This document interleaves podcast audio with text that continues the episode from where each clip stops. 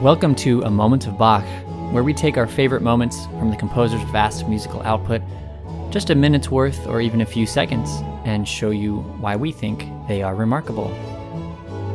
We are your hosts, Alex and Christian Giebert. And this is the second of two episodes on the cantata Aus der Tiefen rufe ich Herr zu dir. So if you haven't heard episode 30, which was last week's, you should go check that out first. It gives a little bit of an intro, and Christian is, is leading us through his favorite moments from each of the five movements here. We've already talked about two of them last week. We're going to talk about the rest of the three right now.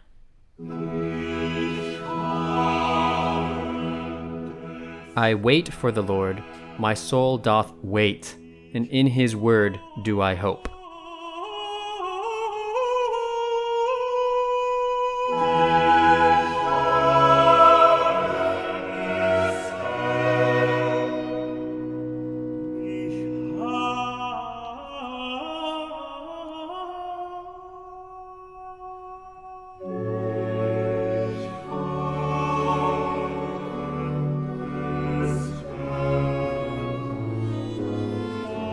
In this third movement, we start with a very declamatory first line I wait for the Lord. At the end of the movement, you have that last line, and in his word do I hope. This is not quite my moment, but I do love that ending. The bassoon has gets something really interesting to do.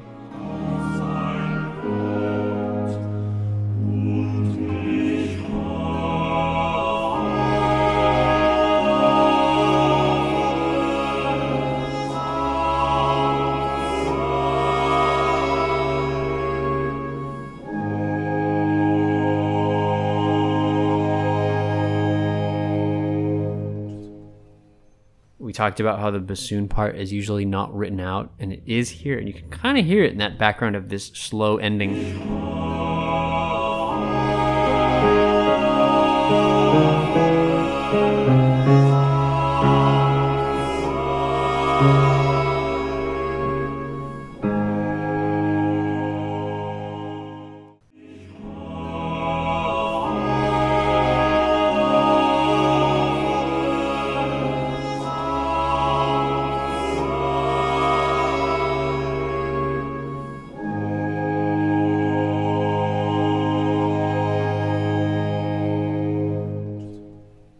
Alex, you pointed out how you loved how the oboe goes up to a really high note at the end unexpectedly.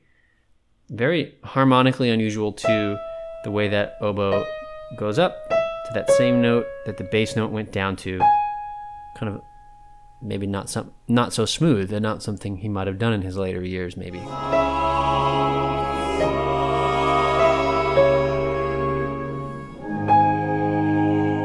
Yeah, and it's just the remarkable thing too is that it sounds so much like it's going to just go down a half step. Like it's just that last little bit on the oboe is like that ba da da da is where you think it's gonna go, Mm-hmm. and it's like da da da da. Whoa, well, yeah, it's like, Yeah, and it's in a higher range than what I just sang. Of course, it's two octaves higher than I sang.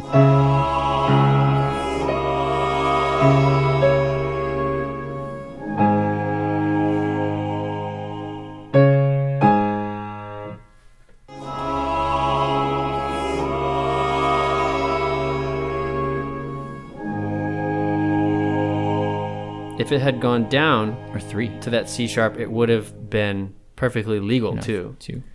in terms of the voice leading. It would have, yeah, and it would have actually it would have just doubled the tenor part on the C sharp. But yeah, it's it's pretty cool. It's it was just like a kind of an eye opening moment for me.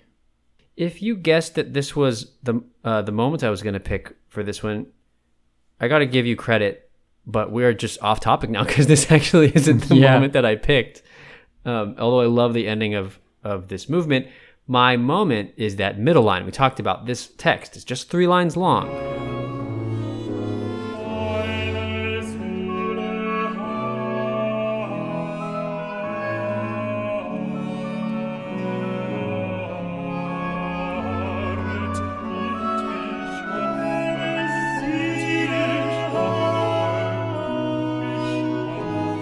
The middle line, my soul doth wait, but like, boy, does it wait.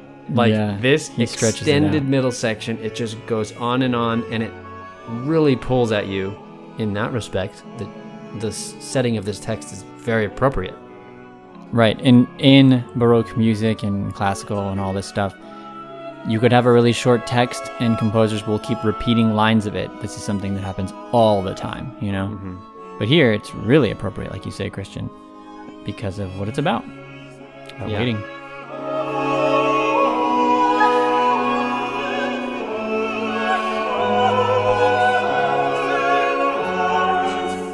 So my moment here is anytime uh, that this particular word, harret, to wait, produces in the harmony a very, very colorful and complicated harmony with the series of suspensions. You've been following along from last week. You know we're talking about we were talking about suspensions already.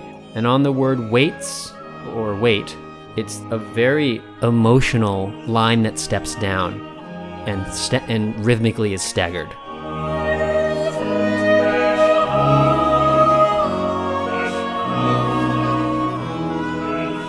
Meanwhile, in the background, we've got this wonderfully propulsive oboe and violas and violin going on.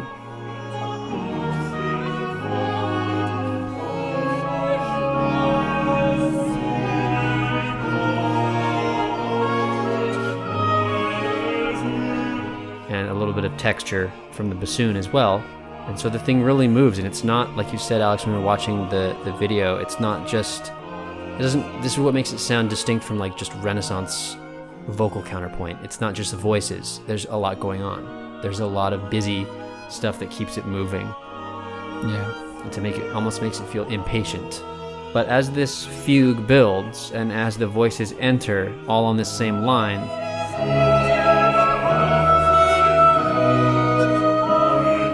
they all have that same sighing motif of waiting, like, ugh, still waiting. And when they hit those notes on those beats that are so, so stretchy and pressing, Yeah. sometimes the result against the bass line and the harmonies is very interesting. And it produces vertical sonorities that you would swear would be only found in jazz. Like chords that look like they contain a bunch of extra extended notes at the top sevenths, ninths, that kind of thing. Yeah. But actually, it's exactly what Bach intended, and they always resolve correctly. And here are a couple of those favorite times that this moment happens. It's a little different every time, sort of like a kaleidoscope, right? It just moves on and Yeah. on. Um, but here's a few.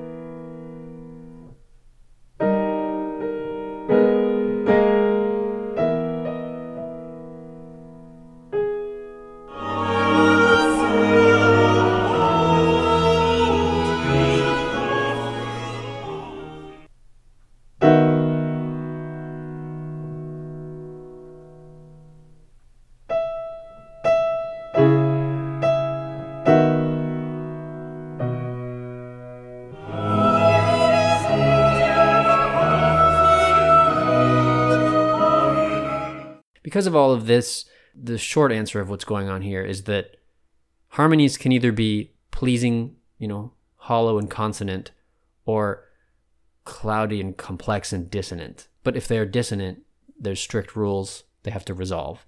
What's happening here is a resolution is happening at the same time as another dissonance is opening up. So there's this chain of suspensions going on. And the bass line moves through its own progression that's almost sequential. We've talked a little bit about sequence, right, Alex? I think it Yeah, was the Gift yeah, Mirror episode. And a pattern that can continue to occur. And you can chain up suspensions this way. You can create a suspension chain uh, out of this that that the harmony can just keep moving. It's very effective. You can do it for a really long time if the musical theme calls for it, and this this is does. This Yeah. waiting, you know, painfully waiting.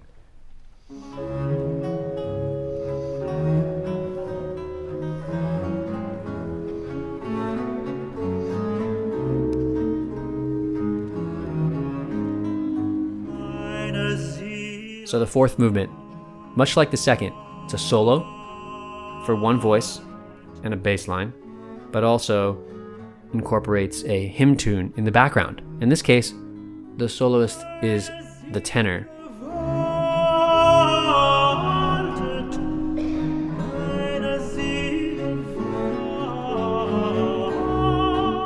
And the background is the alto voices singing that same hymn tune from before.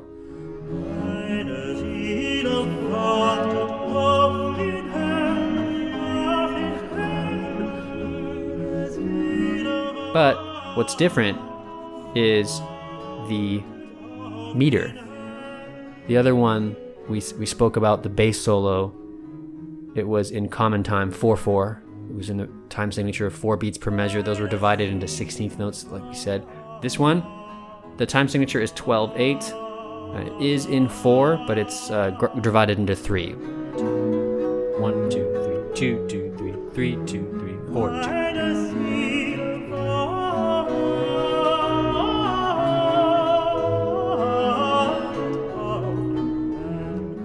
So it is a beautiful tenor solo with that background hymn, that thing that Bach loved to do in his early days, which I wish he did more of in his later days. It's hard to complain about about Bach cantatas, but this was a thing that he did mostly in the early these chorale fantasias, these early uh, cantatas. A couple of remarkable things before I zero in on the moment. This tenor solo gets up to a high B flat, a couple of them near the end, and the way this uh, the singer Charles Daniels, who performs this so beautifully, the way he approaches it is sometimes that B flat is touched very lightly, that high note, and sometimes, and one time, it is it's loud.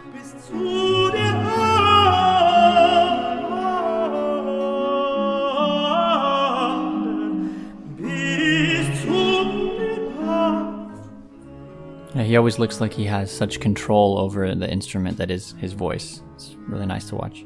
Well put. But my moment is the beginning.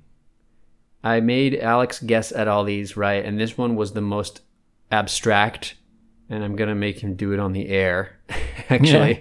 So Alex, I want to see if you can figure out, and the listener, you're on on for this ride as well. What's going on at the beginning, pattern wise, is really interesting. So what happens first? The baseline, right? Set up a, a bass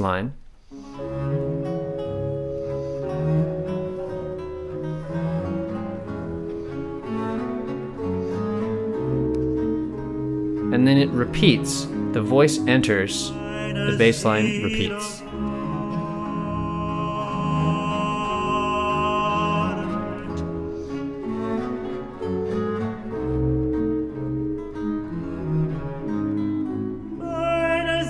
But there is something numerically unusual about this, which I absolutely love. I knew it was a little off kilter. I couldn't figure out why figured it out by looking at the musical score. Um, it's a little bit hard to to uh, to do without that, but you could count it out, of course. Do you know what I'm talking about, Alex? Okay, so I yeah I can make a guess here. I think you're talking about how uh, how everything is offset by two beats once the tenor comes in. Yeah, exactly. So, think about a repeating bass line. We've talked about repeating bass lines before. They were a big part of this era of music. You could improvise above them. They became like a pattern. We called them the ground bass. Some musical forms have special names for that, like chaconne or passacaglia. We discussed the passacaglia by Bach, the organ passacaglia. Yeah, in episode five. And this has that similar thing where it has a repeating bass line, at least for a while. This bass line does not repeat actually in this movement uh, verbatim. It goes on and does its own thing. But for the first couple of times it happens, it does repeat. And that I'm just talking about the first two times, or the pattern that those first two set up, which I think is what's the most interesting thing that's going on here. So there's four beats in each measure. So if you count this out, Alex, you said there was two beats missing. It doesn't actually seem that weird to say that. I think there's two extra beats. Yeah, it's kind of a matter of perspective. Is it three measure? Is it a three measure long pattern with two extra beats, or is it a four measure long pattern with two missing beats? I think it's that's both of those is not exactly the way to, to look at it. It's a three and a half measure pattern. Yeah. So but what makes that interesting? So, so if you count it out, it's like one and a two, three, four, measure two, two, three, four, measure three, two, three, four, measure four, two, and then it repeats three, four, one, two. So when I count it that way, it's actually a little bit confusing because there's four beats per measure. This pattern um, only makes it halfway to a measure. And so when you start the pattern over, you're starting on beat three instead of beat one, but that doesn't matter, Yeah. really. It doesn't. It's kind of arbitrary. It is. This could have easily been in 6 8. And then how many measures would it be, though? That- Seven. Seven. That's what's so cool about this. Yeah. This music is this music at a big beat length or phrase small phrase length is in 7. You don't have music of this time period in grouped in 7. Think about uh, any song, any piece of music, just think about it. I bet you everything is grouped in 4 even if the time signature is 3. I bet you that the phrases in 95% of the music you thought of is in groups of four. Count out the phrases, count out how many measures there are in each phrase. It's probably two or four, maybe eight. Yeah. If it's another number, if it's not a multiple or an exponent of two, then that's unusual. Most things are four in music at that level, yeah. and or eight or 16. And this is seven, which is so delightfully unusual, I think Yeah. because of that, I love this moment, and I made this. I made that uh, my pick here. So I think it's better to think of it actually as one, two, three, four, five, six, seven. One, two, three, four five, six, seven, one, two, and so on. Yeah. And yes, the voice came in on number seven and not at number one, which I think in one way goes against my argument, but in another way, it's just an interesting layering effect. really. Yeah, no, I don't think that. I think the bass definitely is doing what you're saying, and if the if you want to call the that entrance of the voice, if you want to call that really the first one, it is still seven. It just means that's the first one, and then you just your counting is offset by one. But either way, it's a group of seven, and like you said, that is remarkable. Yeah, you never see you never see those primes really fives, sevens, elevens that are in this in this era of music. Definitely, people have experimented since then, but to structure something like that is so wonderfully experimental by this by the young Bach. You can really tell he was trying to do something a little different, which I have to appreciate. Yeah. Here is that fourth moment.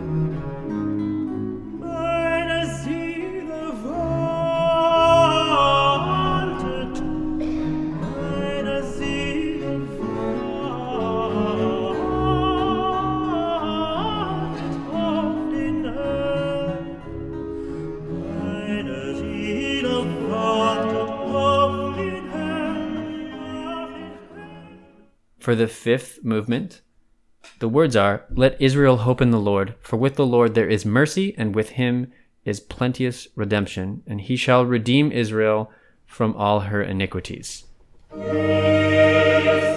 You get another declamatory introduction on the repeated word Israel, as if calling out.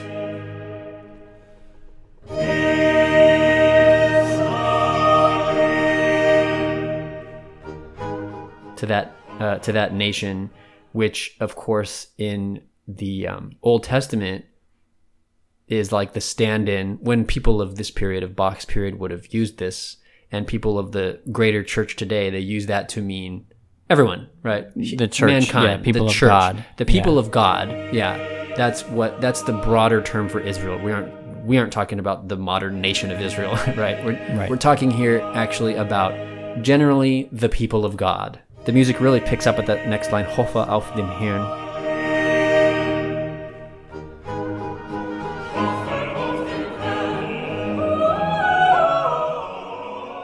slows down, starts back up. The music of the Bach cantatas of this time are very rhapsodic in that way. They really just move in whatever direction they need to. They don't spend like five minutes all in one thing. If 30 seconds need to be slow, they'll be slow. Then the text will move in a different direction and it'll go back to being fast.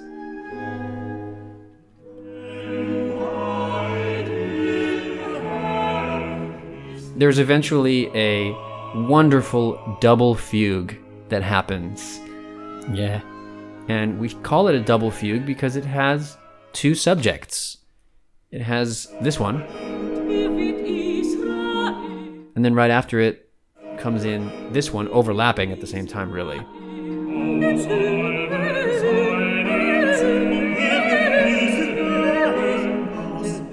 And there it is, Alex, what you said the ascending half step motif.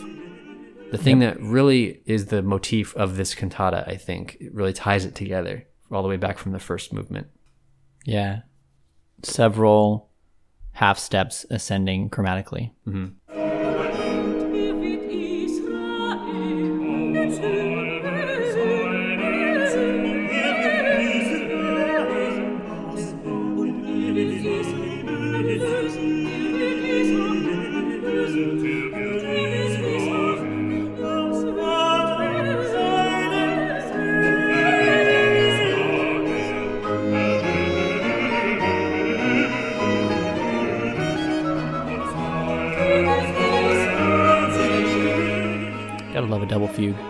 Another version of a nice a nice double fugue from Bach is from the Mass in B minor, which is repurposed from something else, right? It's it's the one that he uses in the Gratias Agimus Tibi and also the Dona Nobis Pacem, which we looked at on uh, episode one.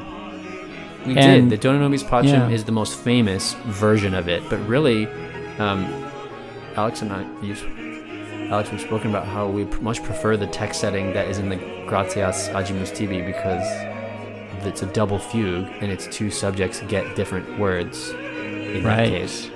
But then we also have talked about that the whole thing is actually from a German from- language cantata. Yeah. So there's a lot going on there. but like you said, Alex, double fugue is really something special, and Bach's early cantatas often had them. He was really showing off his skill that he was good at at a young age, writing fugues and double fugues especially. And if you're wondering what are we talking about with this terminology, um, you'll have to refer to a, an episode where we've talked about the fugue, which did happen several times. A couple of good examples are episode 20, where we talked about a fugue in a, another another early Bach cantata that's very tightly put together. And also, Alex, you spoke about the credo from the Mass in B minor, which is a fugue as well. That was episode 23. This is a double fugue because it has two subjects and they both are right in, right out of the gate. They're both there. So it's not just a fugue, it is a double fugue. Yeah. Another famous version of a double fugue that's not from Bach is Mozart from the Requiem, from Mozart Requiem, um, Kyrie eleison, the second movement.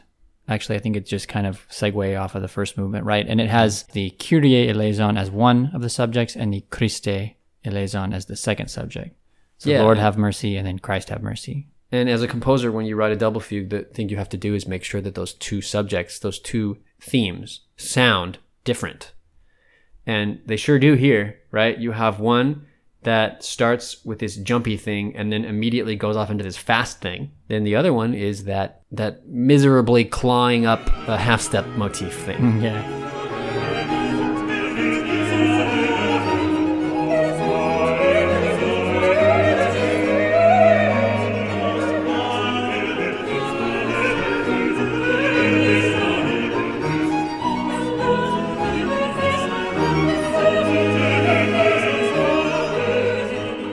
But they all work perfectly together in counterpoint.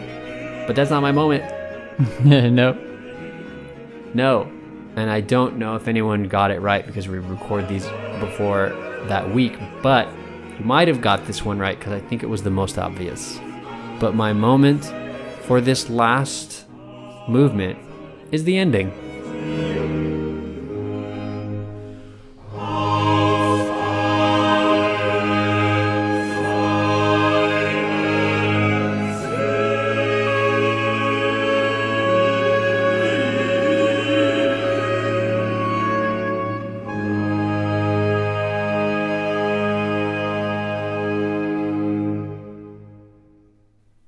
The cadence at the end we've spoken about cadences the cadence at the end is one that leaves leaves you hanging doesn't it Yes. in fact um, alex you said i think you said what That's what I did. Yeah. and then you said I said, "Where's the next where's movement?" the next part Because it's an, it's a half cadence, or it sounds like a half cadence. and this is totally something that bach would never do in his later life because it's kind of a, it, it's on one hand it's an experiment but on the other hand this is a flavor of musical modes of the old times hundreds of years ago in the renaissance period. Like we said when we had like alec said our guest alex santa maria the violist who came on we were talking about a particularly interesting note in the cello suite. And then alec pointed out well is it really modern or is it really old? Maybe it actually sounds more like one of the ancient church modes. And that's why it sounds so strange in this context and i think, think that's that- what it is Yeah, I think that's what it is. And and like you mentioned, Christian back in Brandenburg Concerto number three episodes when we did all the movements of that for the second movement, which is just a short little um, little cadence. It is just like this. It's a Phrygian half cadence, which means that it is similar to what we see here in the sense that if you listen to that bass, all it's doing is going up a half step and then back down. Really, that's the going back down is the is the part that's that's key here. Mm-hmm.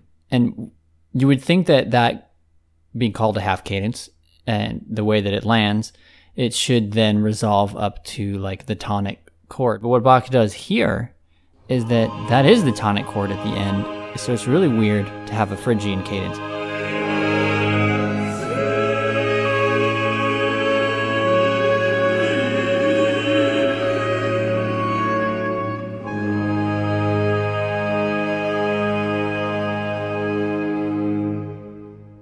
I suppose if I was to if I was to categorize this, I would call it a Phrygian authentic cadence, like which was which sounds wrong, but Yeah. a it's a it's an ending cadence of a piece. It's in the key that we're in, which is A minor. you would get this wrong on a composition exam if you wrote this. Like, if the key, which is suggested heavily here, to get into a little bit of theory, the key is A minor here. At the end, though, it gives us a Phrygian cadence in D minor. It should be going on. Should be moving on to another home mm-hmm. chord and changing key or something. It doesn't, and because of that, it retains a wonderful, really ancient sounding Phrygian mode, which is what that is named for anyway, that cadence. Right. Phrygian half And cadence. and if you li- and listen to this again and listen to the bass movement, the second to last note in the bass is only a half step above where it lands. So it's just a B flat and then A, right? It just goes down just a little bit. And that's why it doesn't sound resolved because that second to last note is not supposed to be a half step above the tonic. That is not how it works. That's a Phrygian mode and that doesn't work with major or minor. That's why it's so weird. yeah, most most approaches to a low do is like re do, Yeah. and this one approaches it in such a way that makes it sound like it's sol. Re,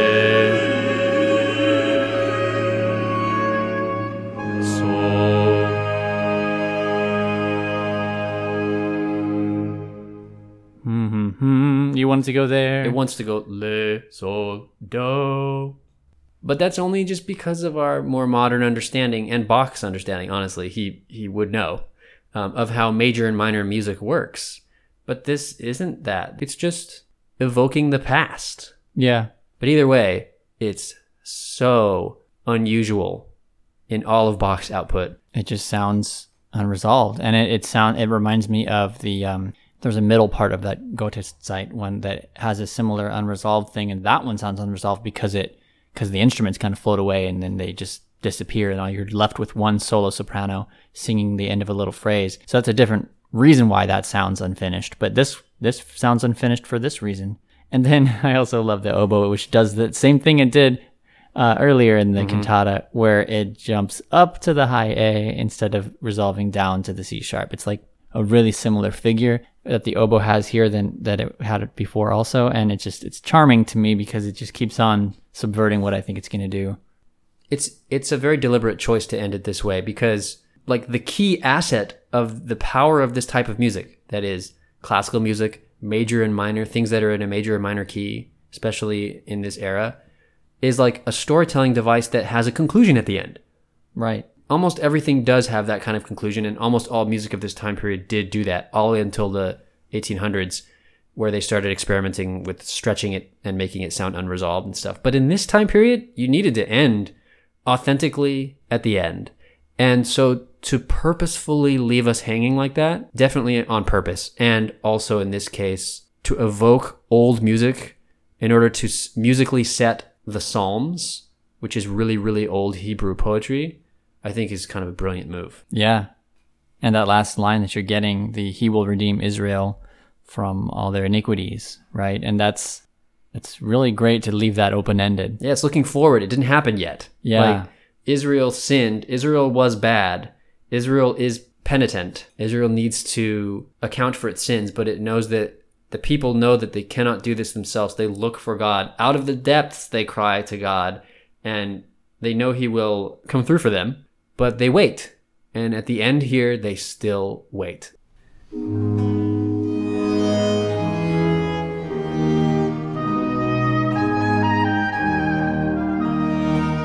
So now, over the last weeks, we've taken some really good looks at this cantata, Aus der Tiefen rufe ich Herr zu dir. All five parts of it. So now let's just hear all those five moments back to back. From the first movement, while a bass line ascends in half steps, each voice enters from the bottom up in whole steps in very tense, dissonant counterpoint on the words, I have cried unto thee, O Lord.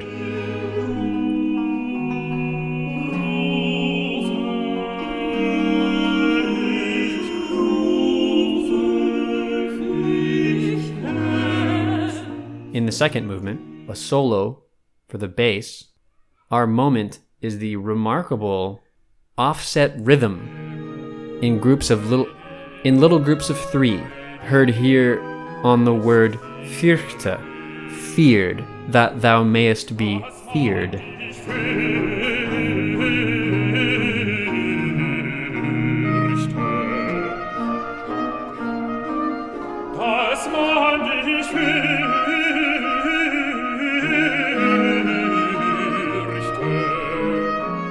My moment from the third movement, a choral movement, is the gripping harmony that occurs with chained suspensions on the words, My soul doth wait. Specifically, the word wait.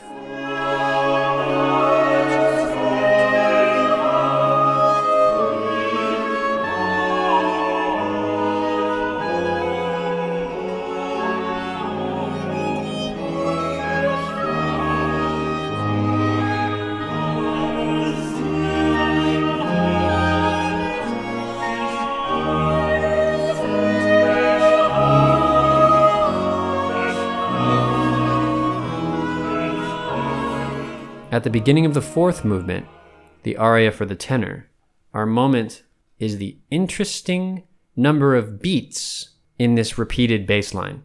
Seven units of two beats before the bass line repeats itself.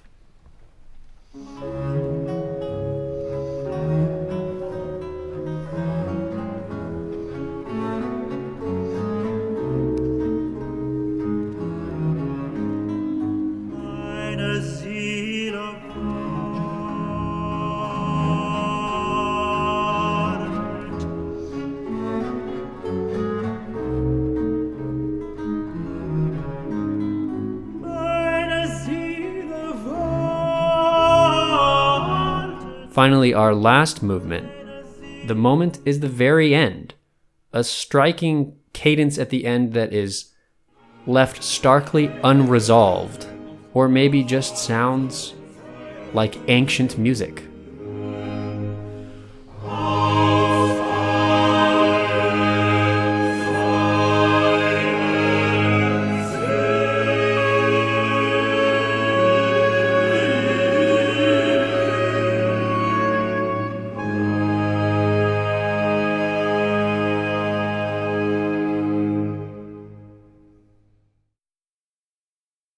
If this introduction to the cantata Aus der Tiefen rufe ich Herr zu dir has inspired you to hear the whole thing, please see the link in the episode description to see the performance by the Netherlands Bach Society. Do you want to hear our new episodes as we release them? Find us on your podcast app and hit subscribe. Then your podcast app will download the episodes automatically. We'd love to see your comments and your questions and your suggestions about what moments of Bach we might cover next on our Facebook page and our Instagram and our website, a momentofbach.com. Okay, so Alex, we've spent a two episode mini arc here talking about one cantata.